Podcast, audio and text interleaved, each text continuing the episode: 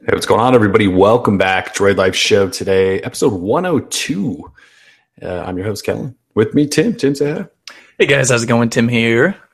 Oh, the date is Friday, February 12th, by the way. Thanks for joining us. Uh, we're talking recap stuff, basically. Uh, this is one of those odd times of the year where there's not necessarily a lot of official announcements and news uh, but we've got leak after leak, speculation, speculation, all sorts of weird teasing by companies and stuff. And of course, we have that because we're inching closer to Mobile World Congress, which uh, is not this weekend, but it starts uh, basically next weekend. On February 21st, a bunch of companies will do press events uh, to sort of kick off what will be the following week of Mobile World Congress. So we're expecting, you know, Samsung and LG to do their thing, maybe some other companies.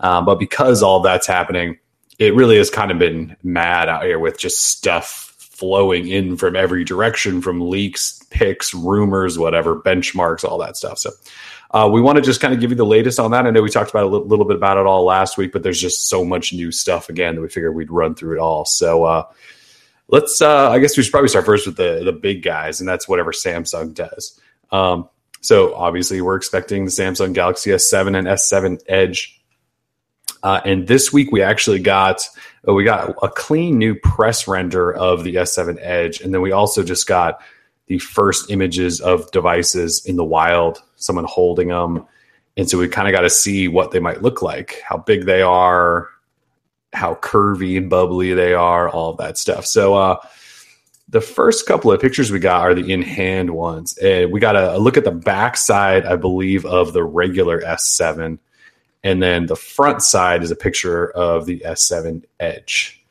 And so, you know, they look a lot like last year's phones, except the camera housing on the back is flush now to the back. And a lot of people complained about the little hump it had last year. And then the backside of each device sort of has this domed look.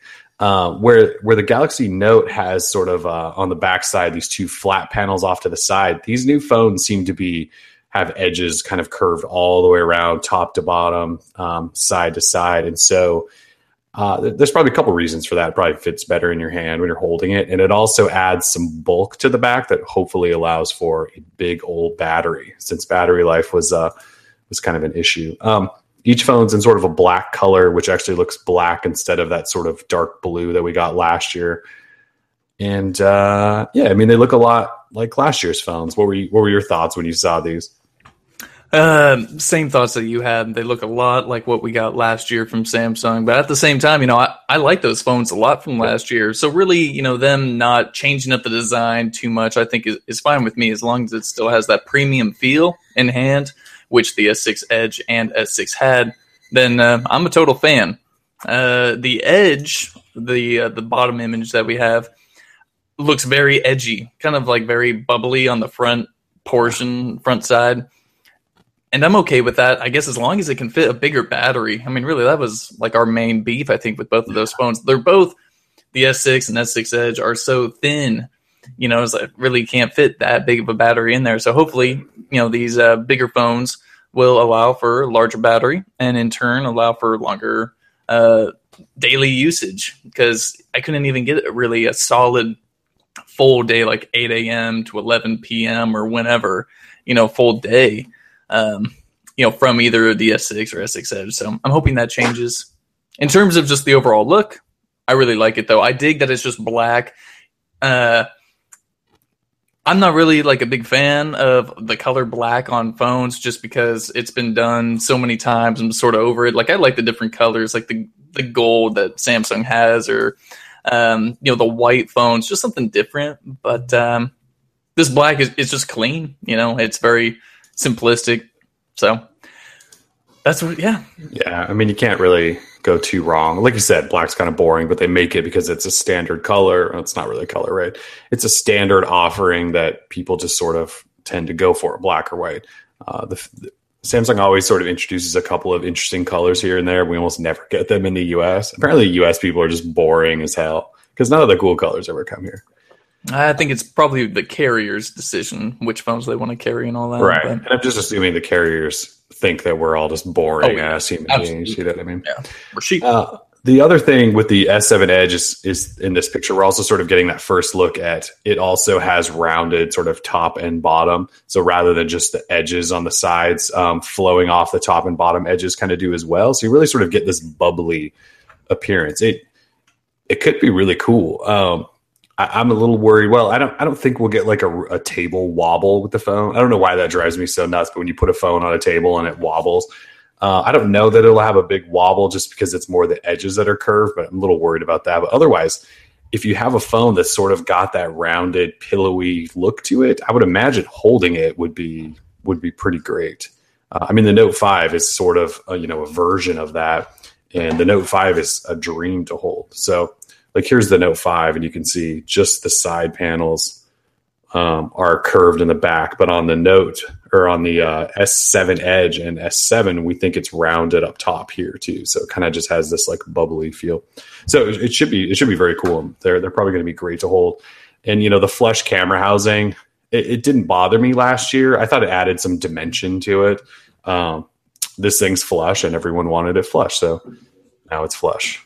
Uh, but I'm with you. All I really care about is how big the battery is. Um, because yeah, I, it's kind of crazy now to think back when we were reviewing the S6 and S6 Edge. I just remember thinking I have to be doing something wrong here. There's no way the battery life can be this bad. Uh, and now I just think it was the phone because every other phone I've used, 6P, Note 5, Moto X Pure, all these phones that I've sort of stuck with for lengthy periods of time, they all get me through a whole day. And the S6, that thing would be dead at like, I've talked about this, but like 3 p.m. it was dead. I had to charge it. So uh, let's see though. So outside of those two pictures, we got a render um, of the silver version. So I'm excited about this version. Um, at the Galaxy Note 5 event last year that Tim attended, he did his hands on with the Note 5 with this silver variant of the Note 5. it was so good looking, just a classy, clean phone. And uh, of course, Samsung didn't really release that. I don't know if they ever did overseas a little bit here and there, but it obviously never made its way to the US. in my opinion, it was the best looking of the Note variants. And so this picture of the S7 Edge is sort of that silvery color.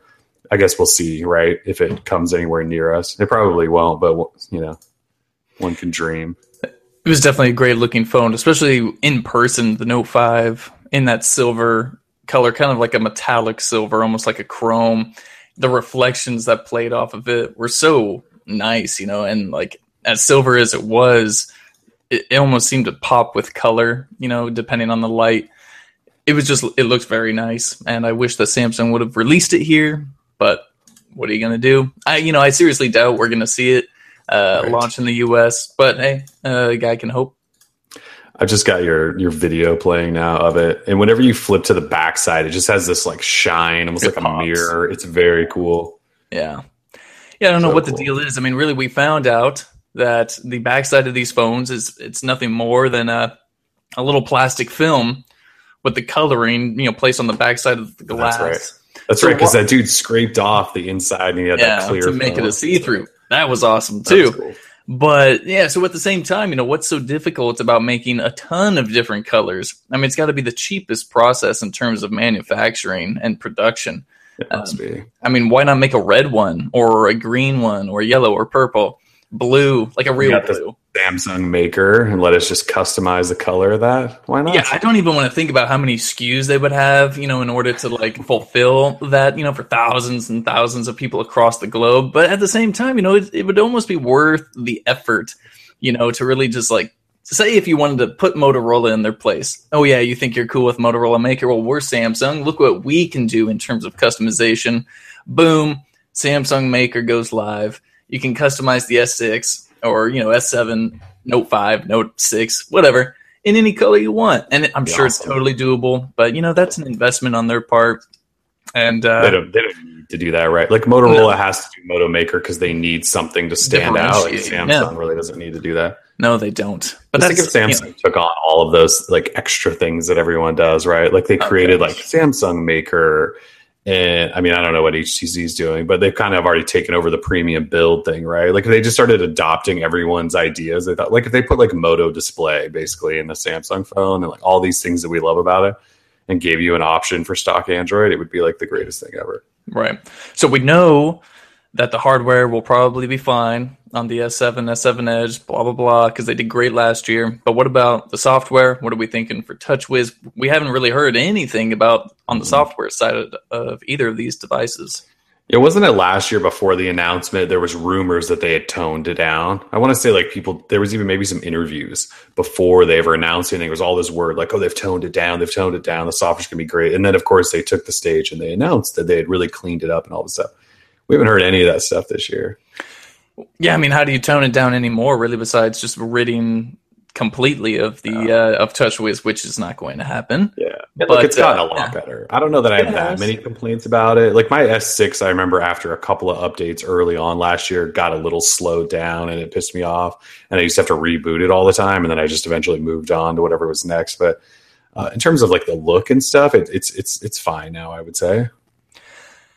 Yeah, it's hard to say because it's Samsung, right? And they have a long history of almost not caring about the software updates and blah blah blah. You know, and we say not caring, but it's just because users do, don't have their updates. I think we talked about it last week, where the Note Five is still running Lollipop, and yes. uh, no inclination from Samsung as to when folks can expect an update to Marshmallow. I mean, they haven't even said anything, right? Not like, oh, we're going to try to get it ready by. Yeah, no. no. but I mean, so like insane that typical, is. Everyone else yeah. is trying to tell us something. Like oh, HTC, okay. HTC's pretty open about it these days. Even Motorola, basically, it's just David Schuster on Google Plus, like giving people updates. But at least there's someone telling us. Um, LG, I think, even sent out probably an email uh, or a press release or something around the time Marshmallow was released and said we're working on it. I feel like, but yeah, Samsung just they're just silent. I, just, I don't understand how they can do that. I know they're Samsung and they're huge, but when carriers, um, when the OEMs and the carriers sort of get together for more transparency when it comes to updates. Like, for example, Marshmallow was announced, and then almost immediately after, T Mobile sent out the list. Here are the phones that are going to get Marshmallow. You know, it had the G3, G4, et cetera, et cetera. And that's great for consumers who buy these phones, right? Because they're only a few months old. They're expecting to get the update. And um, then you have companies like Samsung who just remain silent until the day the software finally goes live.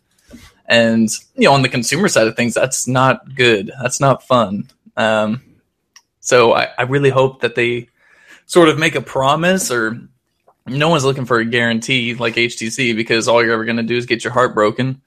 Um, but you would just hope that Samsung would do better at uh, the whole software thing and updating. Mostly, yeah, it, and people are starting to be. I guess I, I probably noticed it before. I seem to be noticing it more now so than ever. Now more so than ever, uh, and that's people complaining about Samsung and updates. Uh, you know, it used to be like just a Verizon. Everyone just bitched about Verizon all the time, and like with the Droid Turbo and things like that. Now it seems like everyone is complaining about how slow Samsung is. I mean, we have S6, S6 Edge, S6 Edge Plus, and Note 5. None of those phones are running Marshmallow, and you know, it's mid February. They're about to announce their new flagships. And, you know, Marshmallow got to us in what, beginning of October or something like that, mid October. So we're talking four months in, and not one of their phones has Marshmallow. That's bad. I mean, LG has pushed it out to how many G4 variants? Basically, everyone, or like Sprint, T-Mobile, and AT&T. Obviously, not Verizon because they're terrible and slow at that stuff. But mm-hmm. they pushed it out to three variants. Who knows how many international models?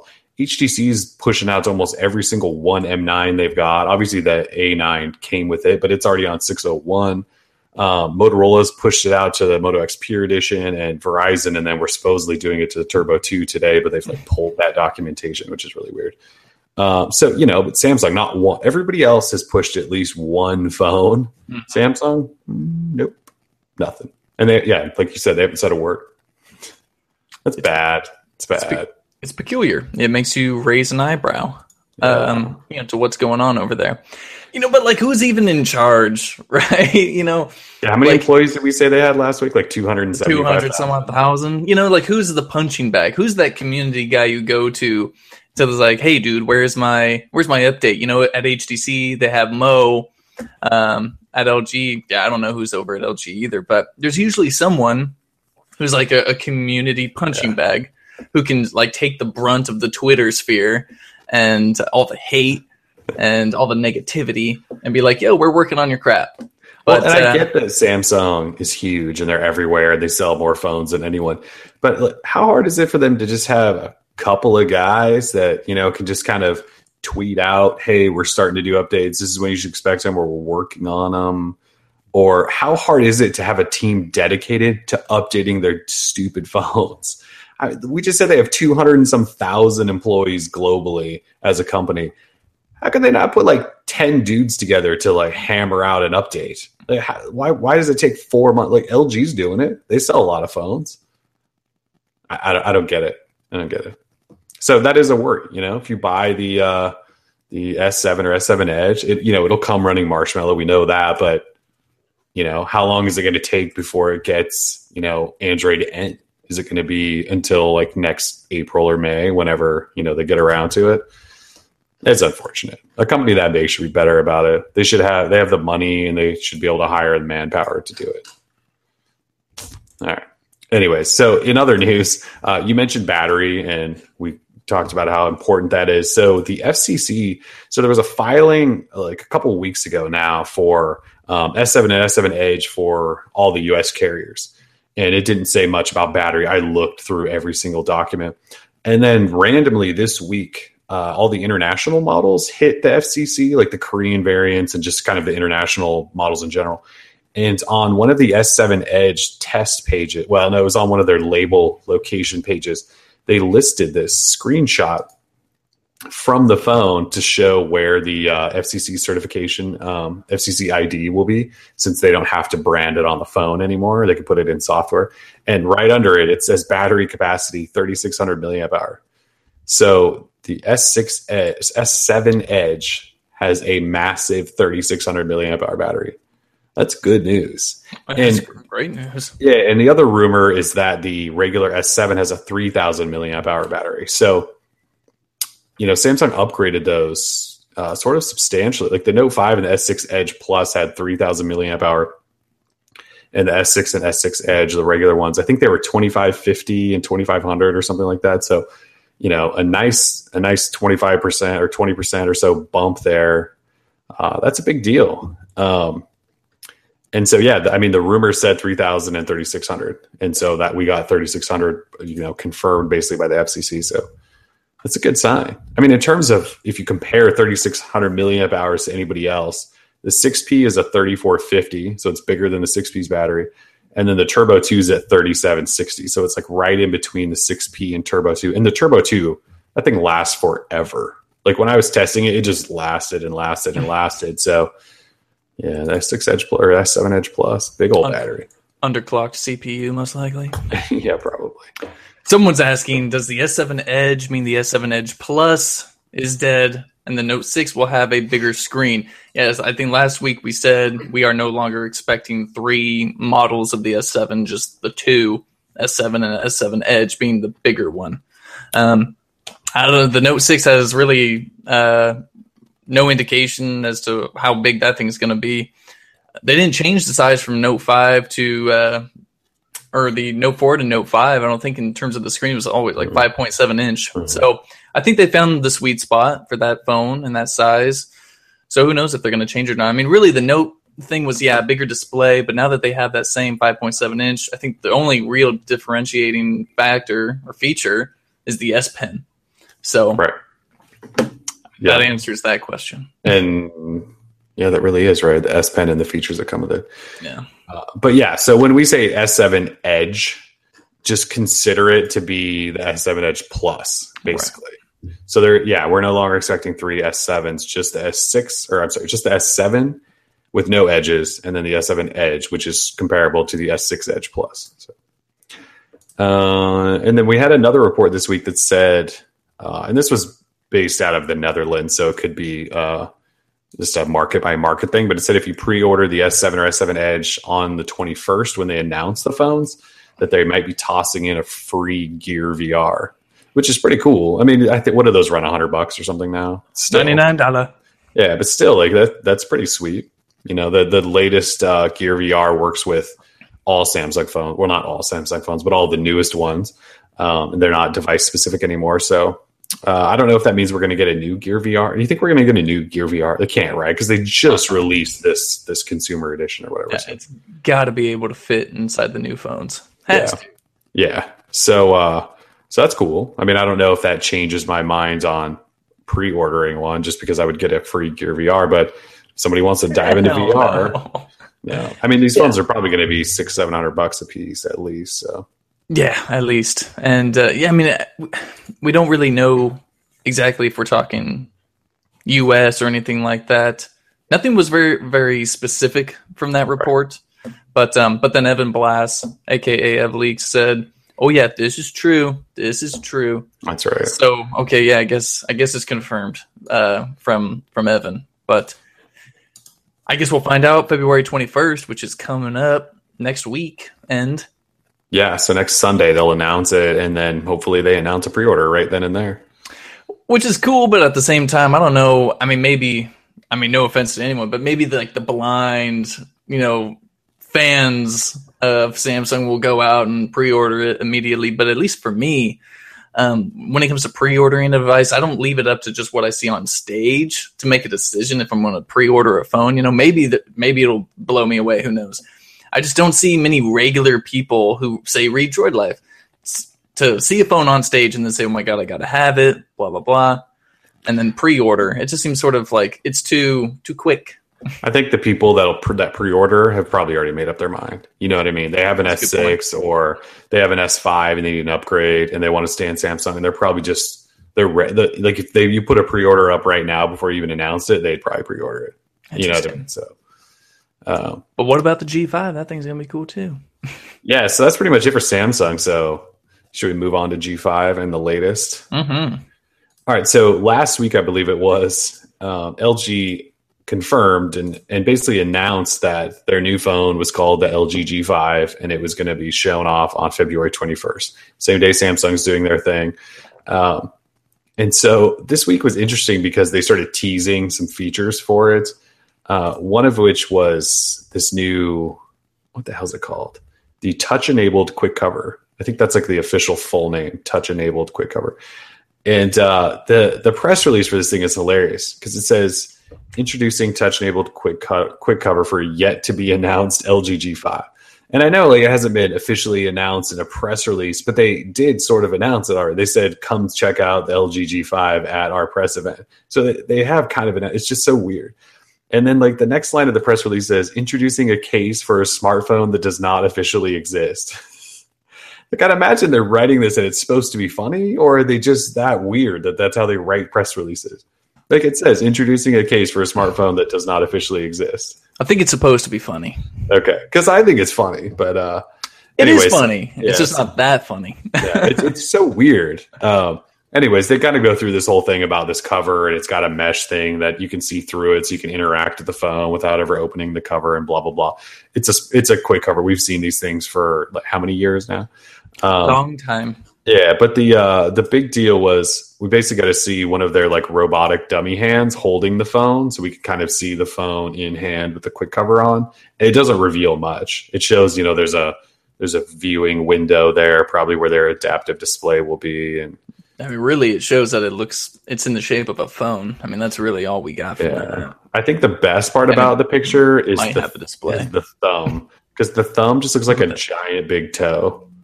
dude, it looks like a big toe. I mean, not only that, no one even commented the fact that the dude only has three fingers. He only has. I mean, yeah, fingers. sure, probably one is hiding, but still, like that's just an odd way to hold a phone, right? Like, how do you wrap your?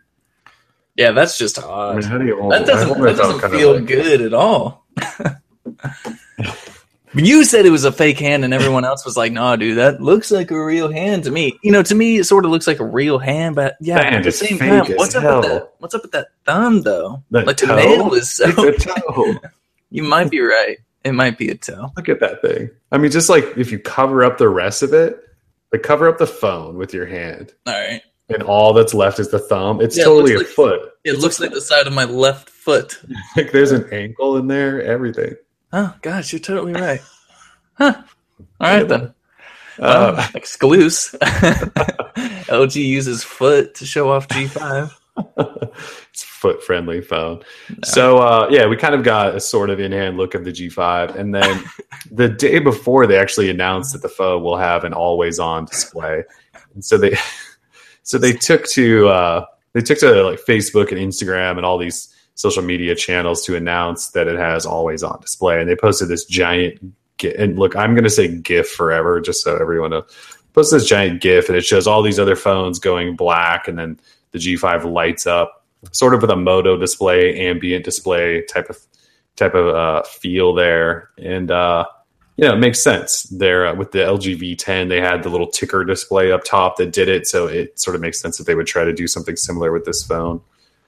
And uh, yeah, that's awesome. I mean, ambient display, uh, Moto display, I think are a couple of the best features created in a while. So if this phone does it correctly, you know, hopefully it's not just well, it probably is where it just shows you information you can't interact with it. That's my guess, but I guess we'll see.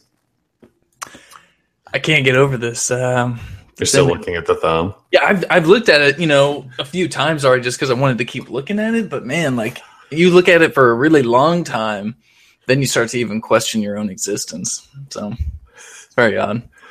Let me just cover that up one more time. Oh yeah, I mean it's totally a left foot.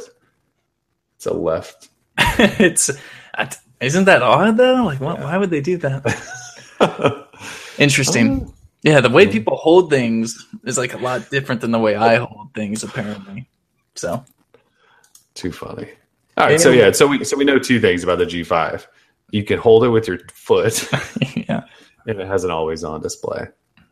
So that's good stuff. LG is going to keep doing this, by the way. If you if you uh, like the fact that they're teasing all these features, I mean, just expect more. This is kind of what they've done. I think the last couple of years, they've teased a lot of their stuff. Oh and yeah, they, and they start announcing processors that are using in their phones, The and they always say like, yet to be announced. Yeah, and then the display type and Mhm. camera. I would imagine we're going to hear about almost everything. They'll probably announce the new um, terrible LG UI that they're going to use any day now with like a video tour of it. It should be fun. I'm shooting. Uh, I'm gonna put ten bucks on next Wednesday night at around 8 p.m. They're going to release a video showing off the UI on the G5 on the yet to be announced rumored G5. Yeah, the the still not officially announced. Yes. Yep. So next Wednesday, 8 p.m. Go to YouTube, find that video. Get Yeah, I mean, it, it would not surprise it would not surprise me at all. Uh, let's see. So we asked a question this week though, and said, "How can the LG G5 win you over?" Mhm. Um, so like for you, you've always kind of been a fan of like the G. I think you like the G3 quite a bit. You like the G4 a little bit. I mean, what would it take for you to uh, want the G5? this thing better be cool. Uh, you know, I, it's the software for me, really. The G4, I really liked uh, the body and the feel of the device, hardware, and all that. And I love that they included um, uh, questionable, s- questionably sourced leather on uh, some of the the back plates, but. But I hope the software is good, man. Like the, the G4 software, incredibly terrible like the camera was good, everything was good, but there's just uh you know I wouldn't say there's like too much going on, but it was it was like clunky and super ugly. I mean that's really the problem. Like it just did not look good. Not that it didn't perform well, which I don't think it did, but it just didn't look good. So if I don't want to look at it, then I'm not going to want to use it.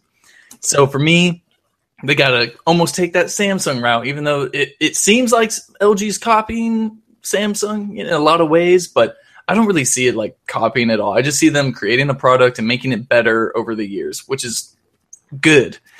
But at the same time, they've got to tone down like whatever the hell they're going to call it, right? We don't even know yet. They change it every year, I feel like. yeah, So the software's got to be a lot better. We know, I'm sure the camera's going to be great because they've always touted how good their cameras are, and they are. They're really good. Camera in the V10 was pretty darn good, at least in terms of all the manual settings and the manual video settings you could do. I mean, that was awesome. So we probably know the hardware is going to be awesome, um, just because from all the hints we've seen, and um, so it's the software for me. Software is going to be the uh, the selling point.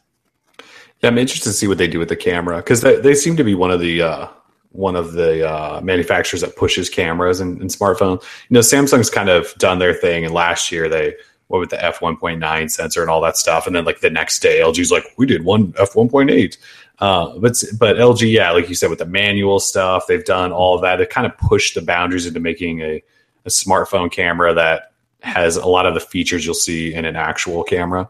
Um, So I'm interested to see what they do there because it'll have dual sensors. And is it just going to be? It's. I mean, it better not be gimmicky 3D crap. If it's just a depth sensor, I you know I guess that's okay. I just don't know why you need. I, I it just seems still kind of gimmicky, but maybe they'll surprise me and maybe it'll be the best camera ever released in a smartphone or something like that. Uh, and then yeah, I'm kind of with you on the software. The so- their software is just so terrible. Like I used the V10 towards the end of the year, and the V10 actually turned out to be a much better phone than I thought. But the software in it just it's just garbage. I don't, I don't know what they're trying to do typically, but and they change all these little things. I think I've complained about these a lot, but like accessing notifications on the lock screen just doesn't work like it's supposed to. There's extra swipes you have to do and stuff. It's just it's weird. Um, and I think they also do the thing that when you pull down the notification shade, it pulls everything down instead of the first swipe just does your notifications. Like it pulls everything down, including you know like all the the quick toggles. And so then if you want to deal with your notifications, you have to slide it back up. Like that, like things like that make no sense to me. It's just stupid. Um, so yeah, software, and then I'm kind of waiting to see what they do with the camera because for some reason I'm one of those people that doesn't love their cameras. Uh, I know most people. Um, we've got some guys on the site um, that are big LG fans because of the cameras. Uh, and I've just never really been a huge fan of them. Uh, I thought the G4 camera was good. The V10 camera I didn't really like at all. Uh, but so this one, excited to see. And then, of course, the build and all that stuff in hand. Uh, should be a good phone, though. I mean, I expect it to be good. It's just, yeah, how, how, how bad is the software and do we really want to deal with that type of thing? I mean, the G3 kind of came along and I mean, it had was that the first quad HD? It was. I was just right? going to say, I'm pretty sure I had the first quad HD, at least for like the US kind of high publicity market, right? And uh, so they kind of, I remember seeing it for the first time, and I, the first thing I did is I put the display as close to my eyeball as I could to see if I could see any pixels, and I couldn't. And I was like, wow, here we go. Here comes the future. But, uh, and then one experience that I'll never forget, and this sort of like makes up anyone's life, right? So you have these these defining moments and at least for the work that we do when it comes to the smartphones yeah i remember I, the first photo i took with the lg g3 was this photo of just some random like beetle bug thing i found in the grass and i had it like on my finger or whatever and i just i took the first photo with the g3 and the photo just came out better than any photo i think i've ever taken ever. And uh, and i was just sort of blown away and so i'll never forget you know, sort of that feeling you get, or like say, here's what something is capable of. Like, oh, a smartphone is now capable of doing this, and uh, the G4 didn't really, I think, uh, deliver in the same terms of uh, quality. Sorry, not the G4, the V10. Like the V10 camera, like you were saying, not as good.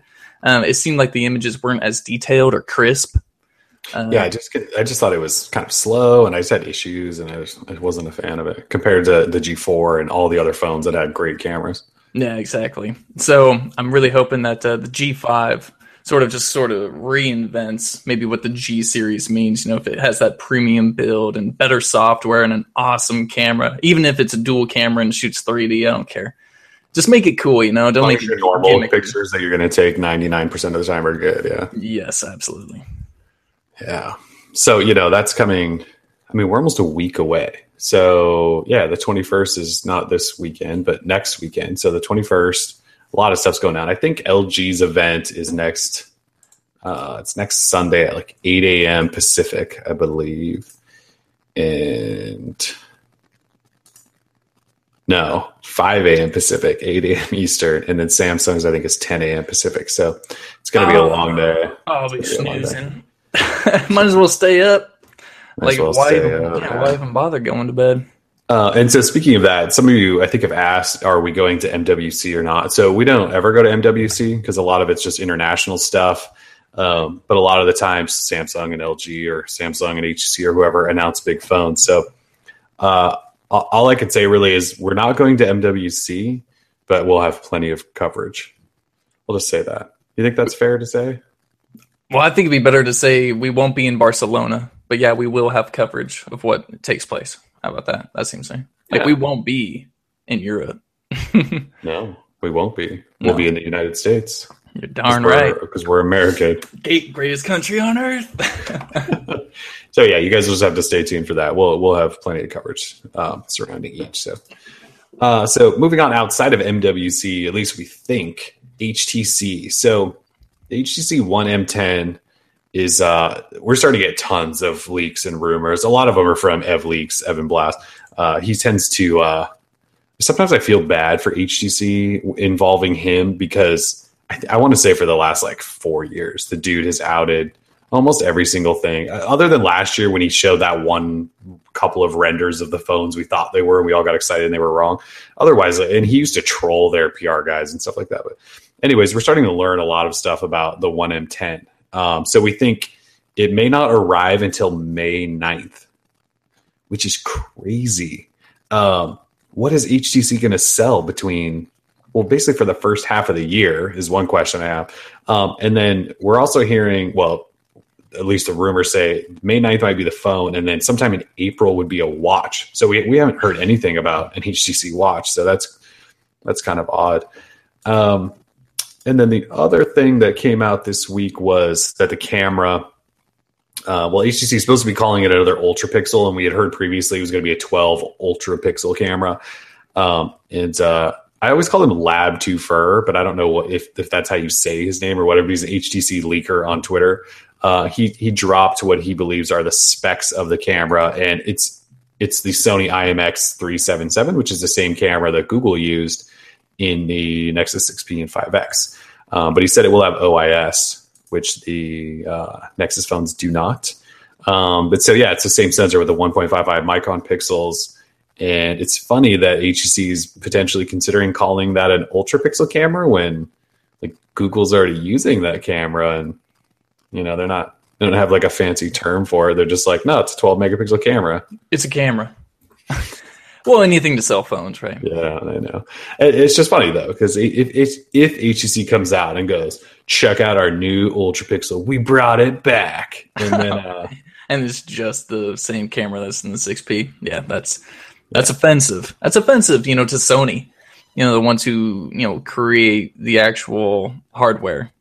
Well, it's so module. interesting. I, I, think we've talked about this in the past a little bit, but Sony basically makes every camera. everybody's camera. Yeah, and uh, it must be a massive money maker for them because we know they're not making any money from TVs and phones.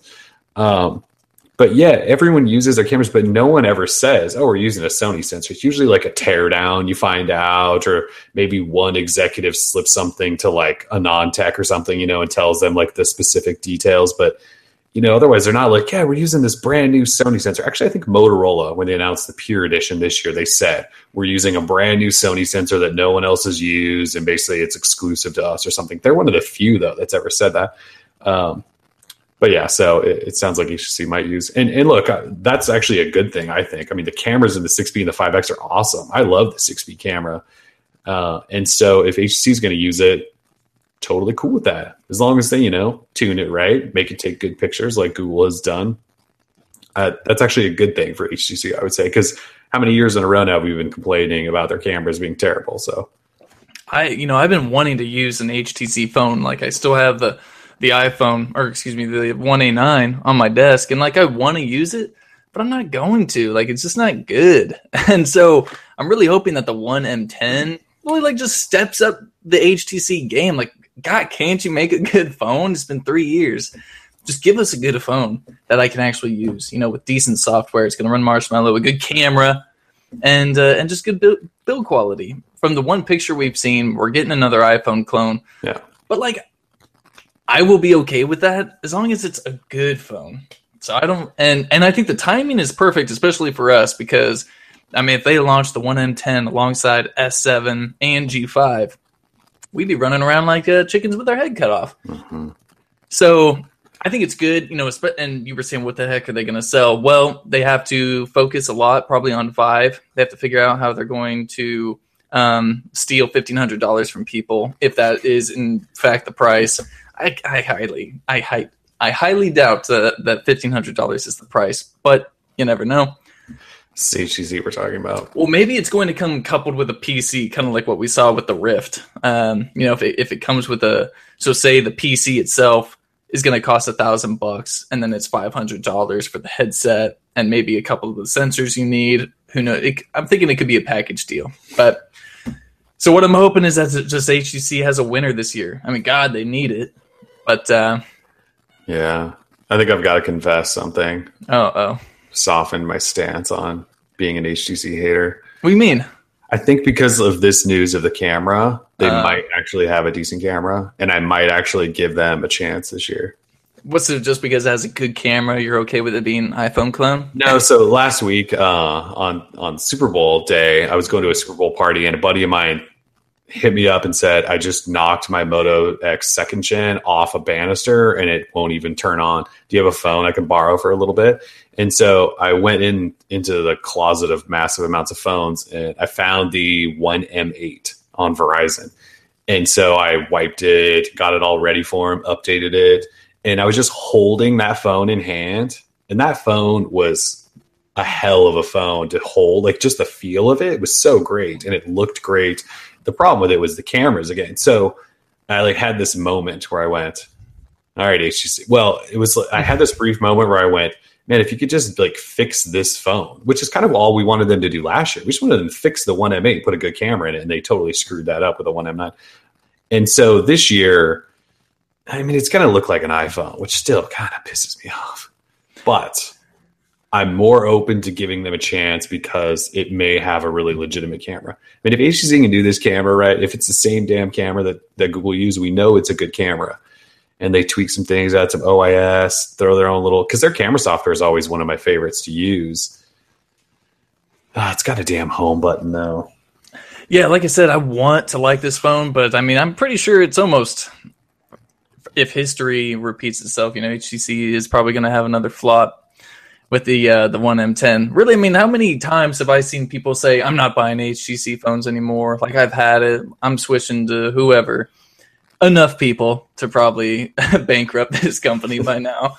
So I keep thinking that this will be the year that HTC has to kind of fold the cards, but uh, we'll see. Yeah, it's got a gonna have a home button, which I'm okay with because I'm all about the fingerprint reading and all that. That's good. I just I'm not big on the placement of it like the one one a nine or whatever.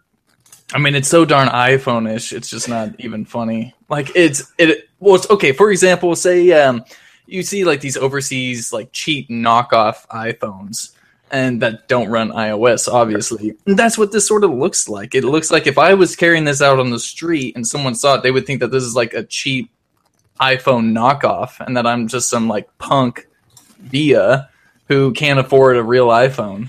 and that's not as a that's I don't want that. So we'll see. You and I can probably have any hopes that we want for the one M10 that it's great, but I just I really don't see it happening.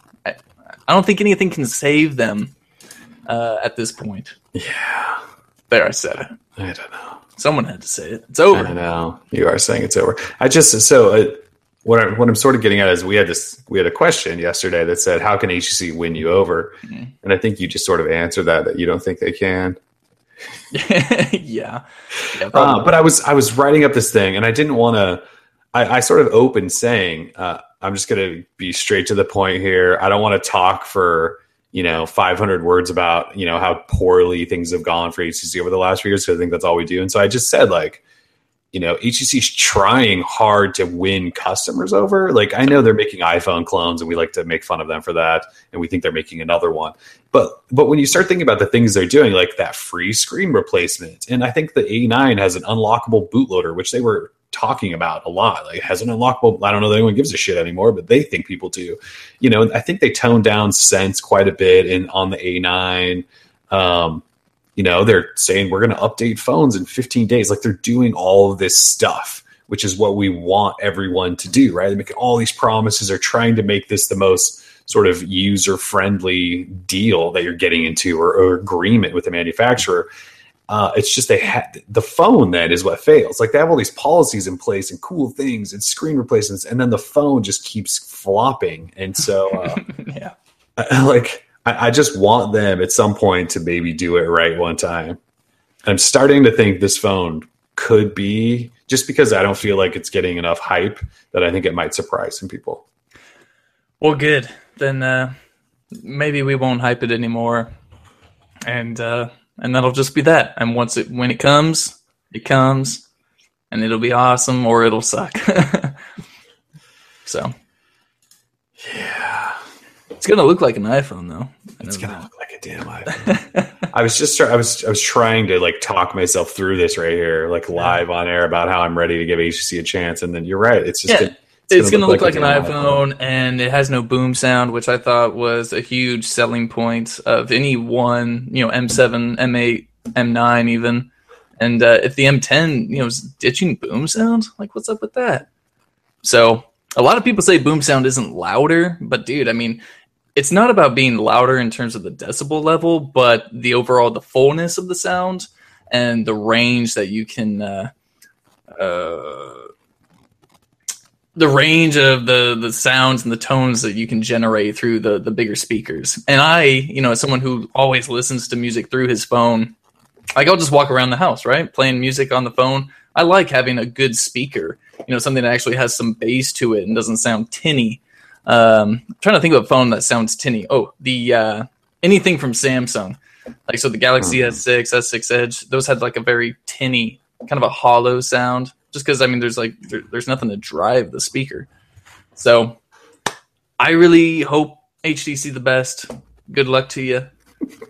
I'll see you down the road in So- May, apparently. So brutal. Yeah, in May. So uh, we didn't really go into that, but Right. that's a long ways away. That's that's all. I mean, Samsung and LG are going to sell a ton of phones before this phone ever hits the market, Yeah, and that's so- probably going to be a problem. so it's almost as if uh, LG and HTC swapped spots. Because remember, HTC was like, "We're going to battle Samsung, and we're going to go to MWC and do this whole song and dance with Samsung." And the- obviously, that didn't work.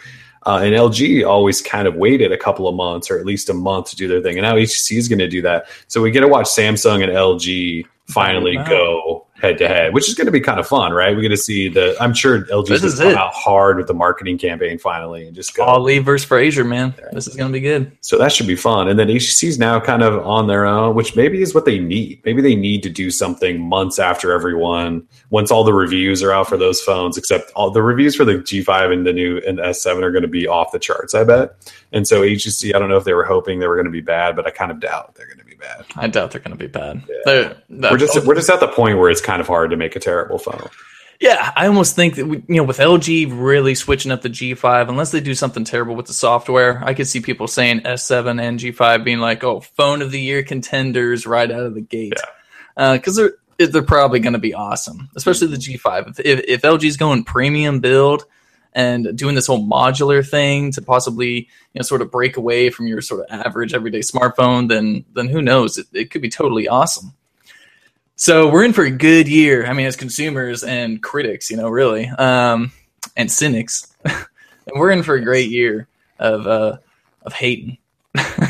yeah, Yeah, so it's it's going to be great. I think you're right. I think it's going to be a good year for phones, just in general. I think we're going to get a lot of good stuff. So, uh, let's see. So let's move on to VR talk, our favorite favorite subject. Um, so Google apparently, well, we know everyone in the world at this point is into VR, right? There's even rumors that Apple has, has a massive team or something like that behind the scenes that no one's ever heard of that's doing VR projects. But uh, you know, we know Google over the last year or so has dabbled in cardboard. I guess for two years, uh, has dabbled in cardboard, which is their cheap little ten dollar cardboard thing that folds into holds your smartphone and does some really five dollar.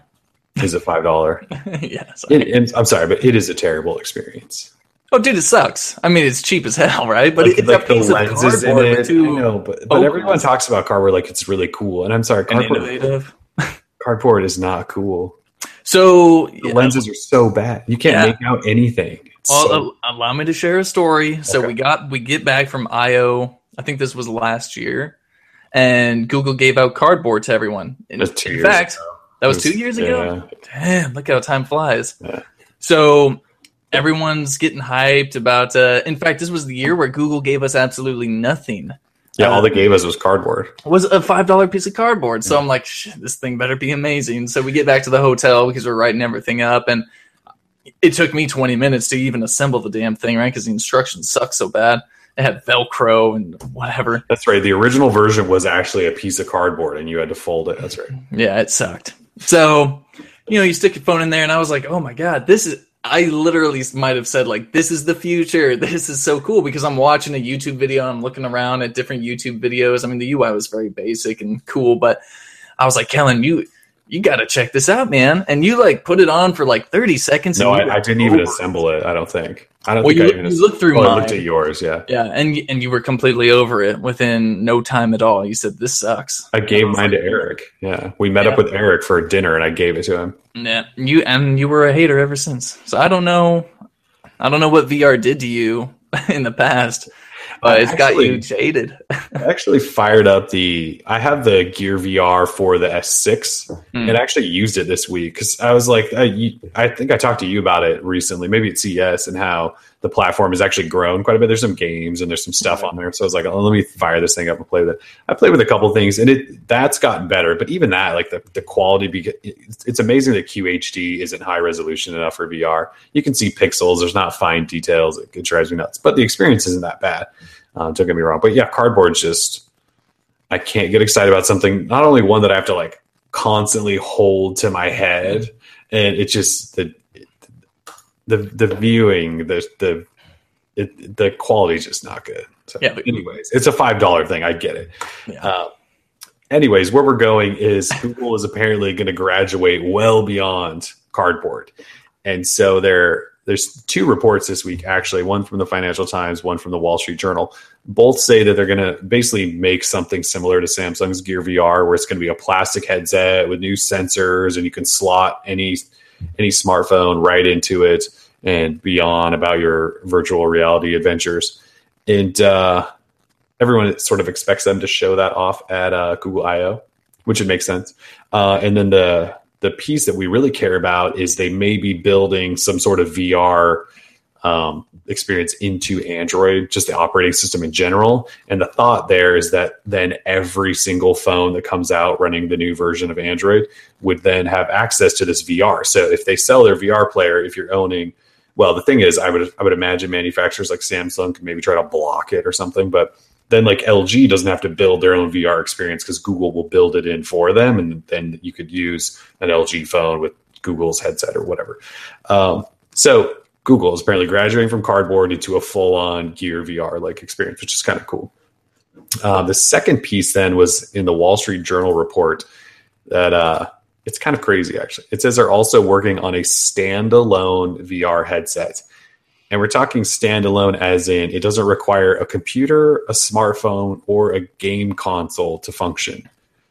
And uh, I don't understand how that works. Someone explain that to me. That means you have to have the entire system built into a headset. So, how heavy is that going to be? How expensive is that going to be? What is it connecting to? Well, so what I think it'll probably look like is you remember Jurassic Park and there was like those night vision goggles or whatever. It'll look sort of something like that along those lines where the little kid has to like actually hold it onto his head. Uh, but yeah, maybe it'll look like that. but I- I mean, I don't. These are two reports with not much else. But uh, Yeah, I mean, the, the the the idea that they're improving upon cardboard to make a Gear VR thing that makes sense. It makes Totally. sense. building it into Android, sure, that makes sense. I don't understand how a standalone unit works. Like, if you're not connected to a computer or a phone or a console, like, where are you getting the content from? Or are we talking just like wirelessly streaming between these? Or does this unit have its own interface that you download content with a processor and all this stuff? It's not running Android. Like, why would it not be running Android? I don't, it's just one of those things that it's just like this random report that they're making a standalone, and I don't understand the point of that whatsoever. well, you hate Ah, VR in the first place. So. hate VR. I've come around on VR too. I don't completely hate it, but Well, I you just need to want to see like a really cool experience, and I haven't You seen need- one yet. you need to be open to the experiences that are being offered to us. We are quite like privileged in a sense to where, yeah, I've gotten to try um, Vive and Oculus Rift and all this other stuff that people only talk about. And uh, so we've had the opportunity to try it. Some of it cool, some of it not. Right. But I guess maybe when uh, maybe the next time an opportunity comes around to try Vive for a little bit longer, do it, see what you think because Vive sort of turned me around too. I was in the same boat. I was I was kind of becoming a hater, and um, but I tried a couple of different experiences on Vive. One being like the Mount Everest climb, and it was actually It was it was cool looking, you know. I mean, no, it didn't put me in Nepal climbing Mount Everest, but it sort of gave you that feeling as if, wow, this is what it looks like, and that's kind of cool. It can be cool, but a lot of it's kind of corny and stupid. I know, I know, like I get it. It'll be cool. The the other problem is it's just insanely expensive, which you touched on earlier. Uh, and I just want I want some cool experiences, and I guess we have to get products out there, and everyone has to adopt VR in order to get those cool experiences. So they'll come, and I'll keep trying Gear VR here and there because that's basically the only thing you can buy that's worth a damn at this point. Isn't that crazy how Samsung put out that Innovator Edition or whatever the hell they were calling it? They went through like two or three versions of that that you could buy for a hundred bucks, and still to this day, no one else really has a VR experience. I mean, there's some third party junk out there, but like Samsung's been selling a VR headset for a good like two years now, haven't they been? It's kind of Yeah. crazy to think It's been about. a while. Didn't they have it for the Note 4 initially, and then it went S6, S7 Edge? Yep. Or, I'm sorry, S6, S6, S6. Edge. Yeah. And there's been so many different, like there was like the Innovator Edition, and um, yeah, a whole bunch of different editions. Yeah. But yeah, I mean, if you own a Samsung phone right now, you can go buy a Gear VR for a hundred bucks, which still seems like a pretty good deal to me. And uh, and you can use VR. And there really is, like I said, I was playing with it this week, and there's movies and shows and photo experiences, and there's quite a few games and stuff now. Oh, and I also paired like the Nexus Player remote to it, the, Hmm. the controller, the game controller, so you could play games with it that way. Because it just takes any Bluetooth controller, you just hook it up to your phone. yeah, that's easy enough. So, uh, yeah, but but anyways, so Google is apparently fully into VR these days, just like everyone. Um, I, I I don't know that I fully understand where they're all going to make a bunch of money off of this because Google's not really a hardware company, and are we going to just like let people Google search the web so we see ads in VR? I don't I, mean, I don't understand like that happening. So who knows? Yeah, VR VR. favorite favorite topic. Yeah. I'm sure it'll get better. I bet in the next two years, like two years from now, you and I will be talking about all sorts of cool VR stuff. Oh yeah. And we'll be telling people which headset to buy, and it'll be fun, and it'll run Android, and it'll be cool. Just right now, it's so early; it's hard to just get really, really excited about it. But we'll get there. Uh, let's see. So we also had this kind of crazy report about week-long battery life. You want to talk about that real quick? This is like our dream, right? Oh, uh, you charge your phone once, it lasts for a week. Are we close to this happening? Are we ever going to see it? What, what was the deal with this thing? So, according to Bloomberg, a deal was made, not really like a deal, but in, in the uh, investment into UK's intelligent energy company, which uh, they, they play a big role in the fuel cells that uh, power London's black cabs, which are the cabs you'll see all over London. So, an unnamed smartphone smartphone OEM, you know, maybe Samsung, whoever, HTC, LG, someone put like 7.5 million dollars into this company to make uh, fuel cells for smartphones. And so then the CEO um, of Intelligent Energy, his name is Henry Winand, said, "Give us two years, boom, and we'll be done." So apparently, all you need to do is throw money at the problem to like solve everyone's battery crises, and uh, and life will be good for smartphone people. So he said, you know, he's like, really, they would target people who don't have access to a large power grid, like say we do in the U.S. You know, anywhere you go, you can plug your phone in and get juice, not a problem. But say parts of Africa and Asia, these pe- people don't have access to the same type of power grid. So this technology would really benefit them. So they might be the ones to see it first. Um, other than that, really, he said two years we could we could have the fuel cells needed to power a smartphone. They they just need to be small enough. You know, that's the problem is making them small enough uh, to fit inside of a phone. And then what I think the only um, you would have uh, water. I think it kind of gives up because it's using hydrogen. So it's sort of like what cars are doing these days, the the newer tech, uh, but it would be for a smartphone. So shrinking that technology for a phone. So is this company like a nonprofit charity outfit or something? Like why do they I'm not trying to be a complete dick here. No, no. Why do they only care about countries that don't have power? Like we're talking about battery technology that could make you billions upon billions of dollars if you sell it mainstream. Like if you sell it to Samsung and they turn this into and sell in all their phones that last a week, no one's going to buy another phone ever again unless it has this this energy. And you just want to do it for like areas of the world that don't have power. That just seems so stupid. I get you're being nice and you're doing that. Like that's cool. Like take care of countries that need it, but uh, that's what I'm saying. Like, is this a charity or? or I no, don't I don't think it's a charity. Or just like, no, we're going to focus there first. Like, I think doing, there's doing good deeds. I guess I don't. I don't know. I think what they I'm intend, being selfish here, obviously. But. Yeah, obviously, I think what they intend is just to help those truly in need first. You know, like the human race should not be uh, judged on you know how long Americans iPhone battery lasts, but you know if someone in Africa or remote Asia can even have access to a smartphone technology. You know, we should all have access. We should all be on the same playing field and then we can grow together. You know, I don't know why America has to always be like number one and the no, advancements. No, we, we do. We need to be number one. I understand that we need to be number one, but we should share the love a little bit. You know, what they, they just said that if in fact this all works out, it may roll out first to parts of the world that don't have access to the power grids because they would be the ones that need the technology most. They need it. We don't. Like, yes, sure, our phones only last one day. Oh, big deal. Hashtag first world problems. My my iPhone only lasts one day. I have to. And, and my other phone, yeah, I could rapid charge it like 15 minutes. And I'm exactly. battery life. Yeah. So while people in other parts of the world are struggling to find enough volts to power their dumb phone still, their flip phone. Kellen's so, over here bitching about his like one day battery life. Yeah, no, you're absolutely right though. If if a breakthrough like this, you know, hit the market where Samsung could buy it and implement the technology into all of their phones, then you're t- you're talking major money.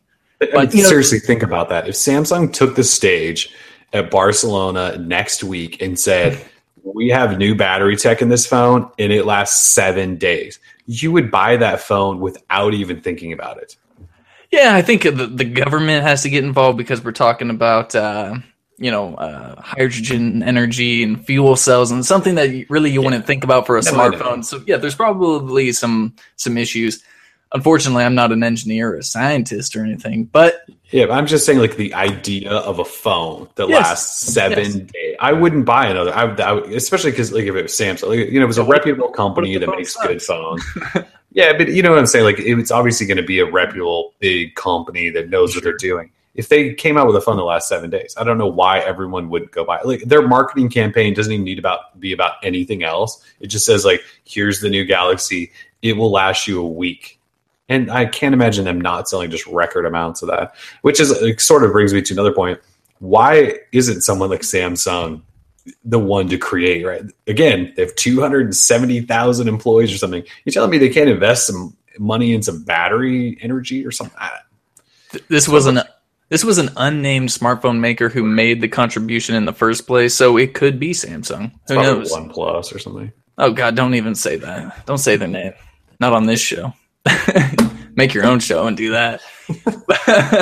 but so yeah, we don't know who it was. It could have been Apple, you know, for anyone knows. Yeah. But Apple uh, would have just bought them. Yes, probably. Uh, or this technology is going to come out and say, well, Apple's going to say, well, you know, we already have patents for this, so we're suing you. It'll probably happen that when somebody has a breakthrough, the, the company will just get gobbled up. You actually you probably won't even know that the company exists. It'll be somebody kind of on the low that's figured out some things and they maybe are working on something. And in a year from now, we'll hear that Apple acquired them a year ago and then they have this new battery technology it's going in a phone. that's probably what's going to happen. And it's going to be depressing.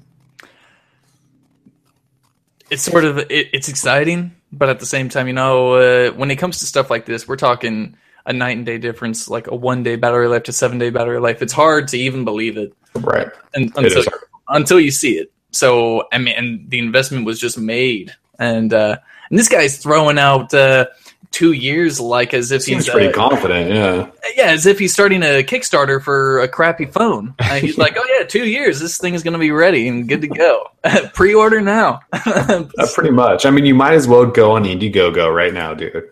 And yeah. just tell everyone that they'll have you know a battery with fins on it that's buoyant and floats, and it will last seven days. And you'll just get people throwing money at you. Oh, absolutely! I'll have seven point five million dollars in no time at all. Oh yeah. So oh, yeah.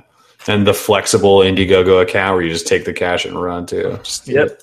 I'm off to Mexico. Yeah. I'll see you uh, amigos down there. Uh, note to the children listening: go to school to specialize in battery technology. You'll probably be rich in like ten years. Absolutely. Yeah. Yeah. Well, we'll see. I guess we got two years to go, right? Two years to go before rural, middle of nowhere Europe will be awesome. I may move. May move just so I can get a week long battery. There you go. Sell all my belongings. Live in a hut. Such a hater. Just for seven day battery. All right, I'll just stop now. Uh, let's see. So the uh, Android 6.0.1 Marshmallow update for Android Wear started rolling out uh, this week.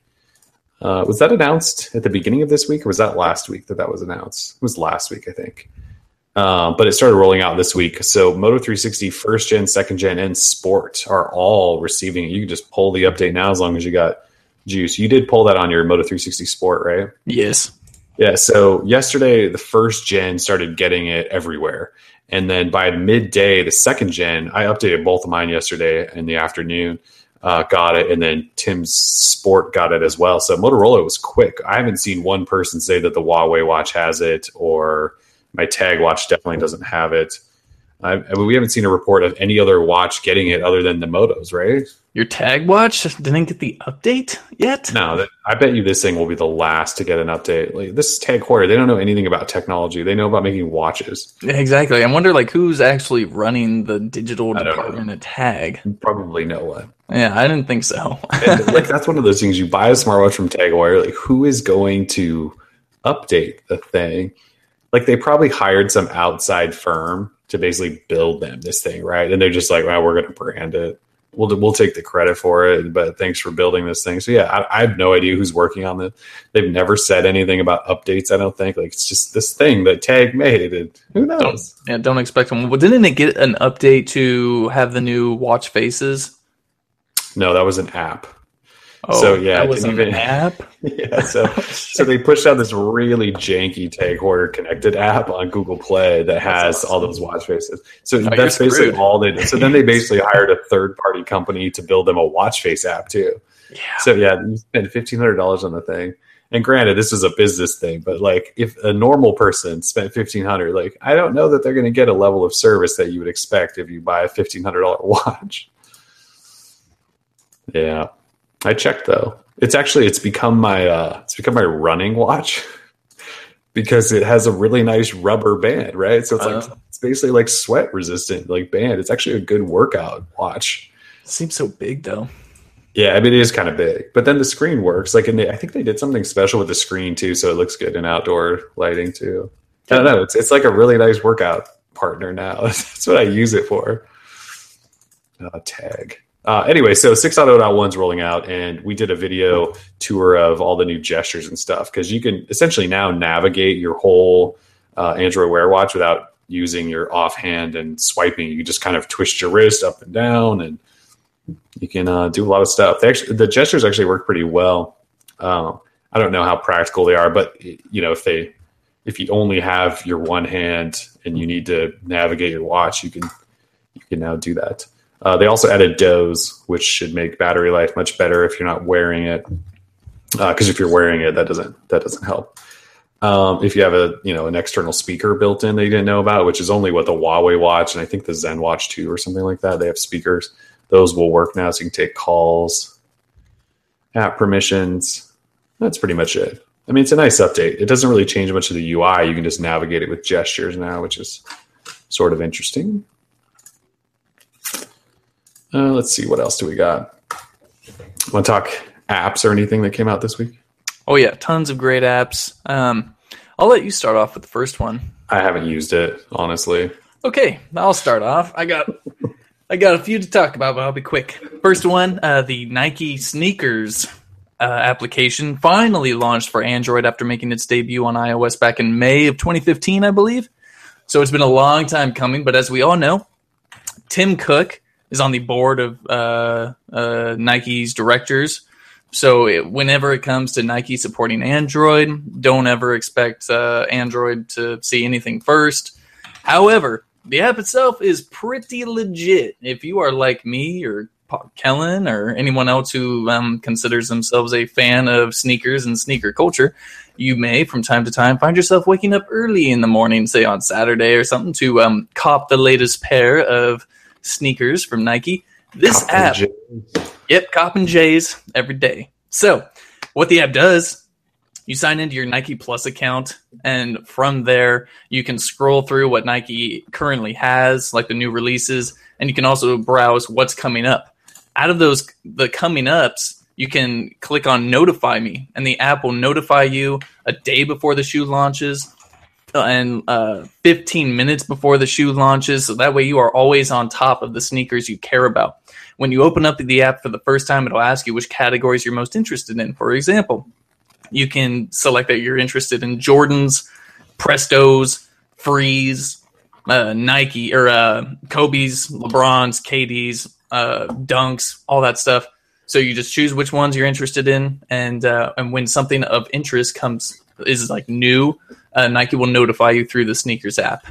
And anytime, so now after installing that, it seems that Nike's actually moving their entire system towards that, not doing things through like NikeStore.com. They're de- doing it through uh, sneakers, uh, which is sort of like the web interface for the sneakers app. It's very interesting. But buying the sneaker, buying a shoe through sneakers is incredibly easy since you're signed into your Nike Plus account, which already have your billing and shipping uh, information. You just choose the size you want. You can also have the app you can tell the app which size of shoe you prefer. So when you buy a shoe, it's even super easy. It just you click on that shoe, um, and then it pops up all of your info. You want it shipped here on this card, blah blah blah, and you say, "Oh yeah," and and boom, you're done. So hopefully, in terms of you know beating the lines or the bots, you know, to your your next pair of Kobe's or Jordans, um, the Cement Force coming out uh, tomorrow, I believe. Then you should have a pretty good chance. So good luck on the cement fours. I think Kellen's going to be trying. I won't. This is too hype beast, but uh, love the cement four. Yeah, they are pretty hot. So and there I'm you go. Pay for like the 2002s or wherever the hell the last time they came out. So it's been a while. I, I think while. people are pretty hyped about. Uh, Actually, I think it was no. I think it was like 2012. 2012 must have been the last pair. I think that was like right around the last one. Anyways, yeah, yeah, it's a big deal. It's a classic. It's a big deal among people who are nerds. yeah, the sneakers app. I did use the sneakers app for a minute. Um, I just looked through. I basically I just browsed through it. I haven't bought a pair of shoes or anything like that on it, so I don't know fully how it works. But yeah, it's a slick little app for sure. Yeah, and considering yeah, it's Nike's a, website is terrible. So if oh, you yeah. do anything to avoid Nike's website, we are all for that. Yeah, totally. It's a good app. So if you're into sneakers, check it out. Uh, the next one is a game called Alto's Adventure. This is another app that was huge on iOS, finally making its way to Google Play for Android devices this week. It is now available. It is free, unlike the iOS version, which I believe costs 99 cents. You know, it kind of reminds me a lot of Tiny Wings, except it's not as good as Tiny Wings. But uh, you're a snowboarder and you're going down a mountain trying to collect llamas and uh, escaped llamas and gold coins. It's actually really fun. You go over jumps, you do flips it's a lot of fun. It, it's a great looking game too, um, if you're into that style of art.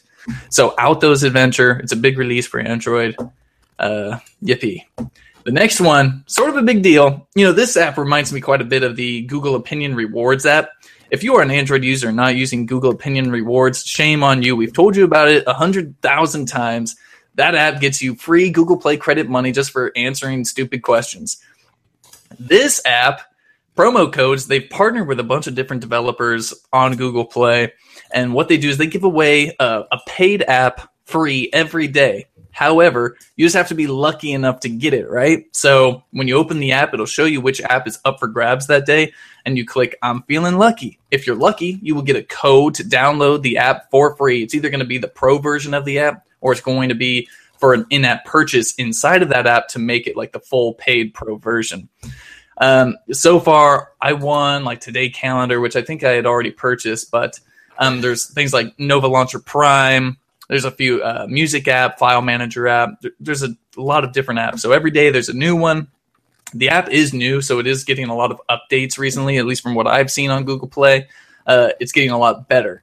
So, I mean, an app that gets you free apps, I mean, that it, it's a no brainer. You should just have it just where, you know, you open it once a day. If you get a free app, legit, right? Who can argue? So, promo codes. Oh, it's from the guy that made today calendar. That's why.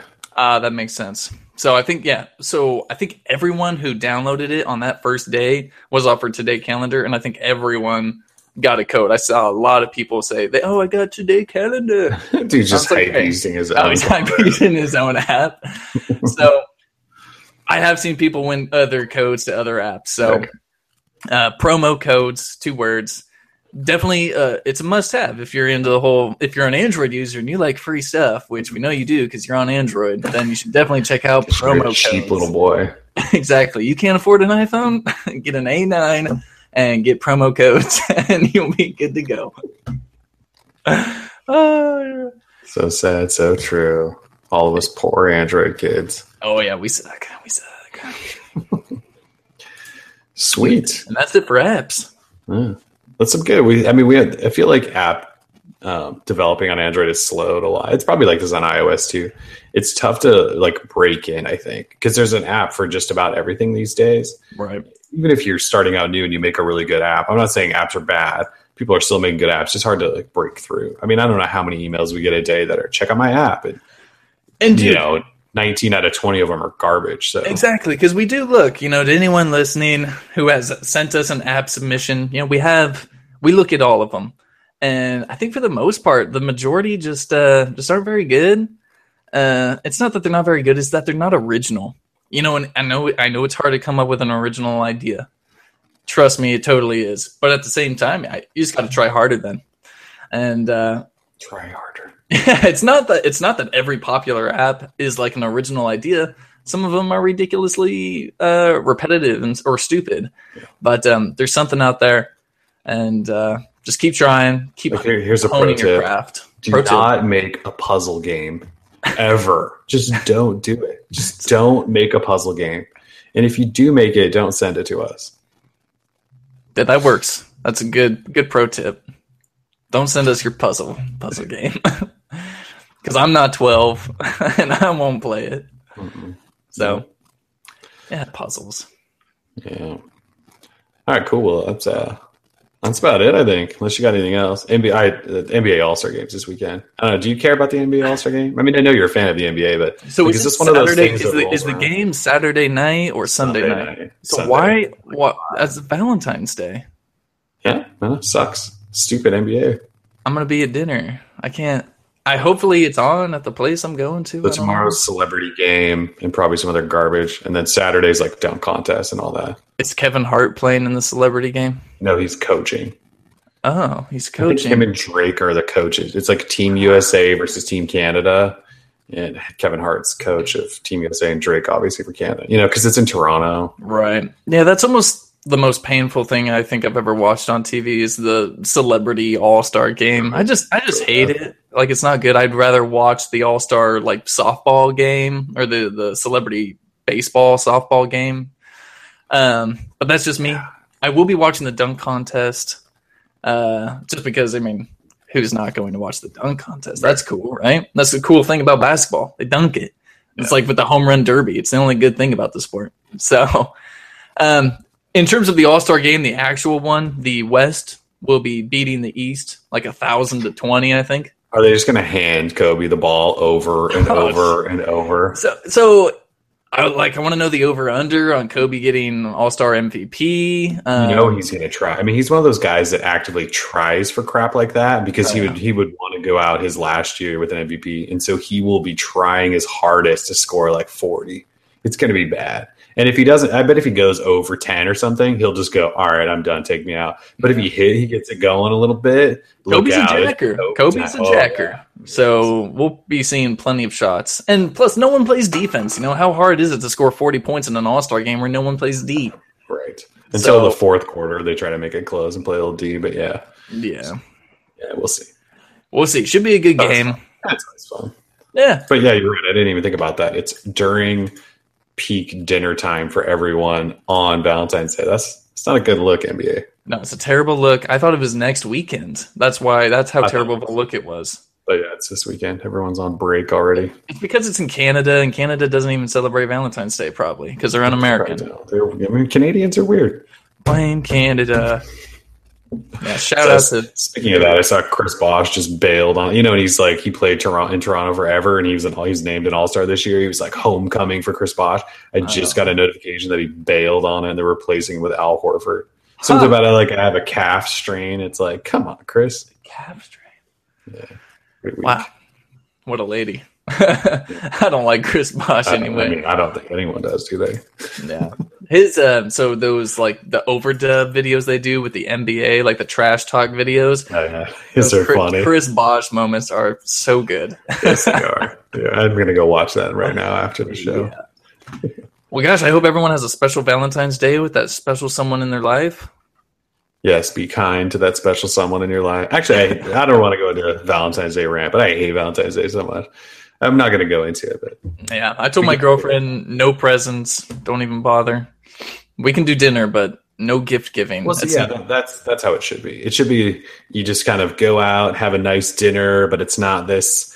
Oh, you are expected to buy all this crap. Mm. Like it's not. It's just a. It's a day. Like just tell your partner that you love them. Take them to a nice dinner. It's marketing bullshit. Yeah, but the, like all the other crap that goes. I mean, I don't know that anyone that actually likes it. And then the other half of it is it Valentine's just is a day for single people to like feel terrible about themselves, right? Because like I don't have anyone to spend Valentine's Day with. It's just all. It's just a bad day. Just a bad day. It's a bad day. It's a bad look, US. It is. All right, Cool. cool. Well, uh, it's Friday, so we are about out of here. Thanks again, uh, everyone, for joining us. This was uh, episode 102. So we'll be back next week, which will be essentially days and moments before the unveiling of LG stuff and Samsung stuff. So it, who knows how many leaks we're going to have next week, right? It'll be a similar style show, I would imagine, next week, but it's going to be good. It's going to be good. And uh, yeah, and then all hell's going to break loose once MWC rolls around. So it's going to be a fun time. So uh, definitely stick around. And uh, yeah, if, if you haven't subscribed, be sure to subscribe to the show. We'll be talking about a lot of stuff. So uh, yeah, again, thanks for joining us. Droid Life Show. Peace. so yeah.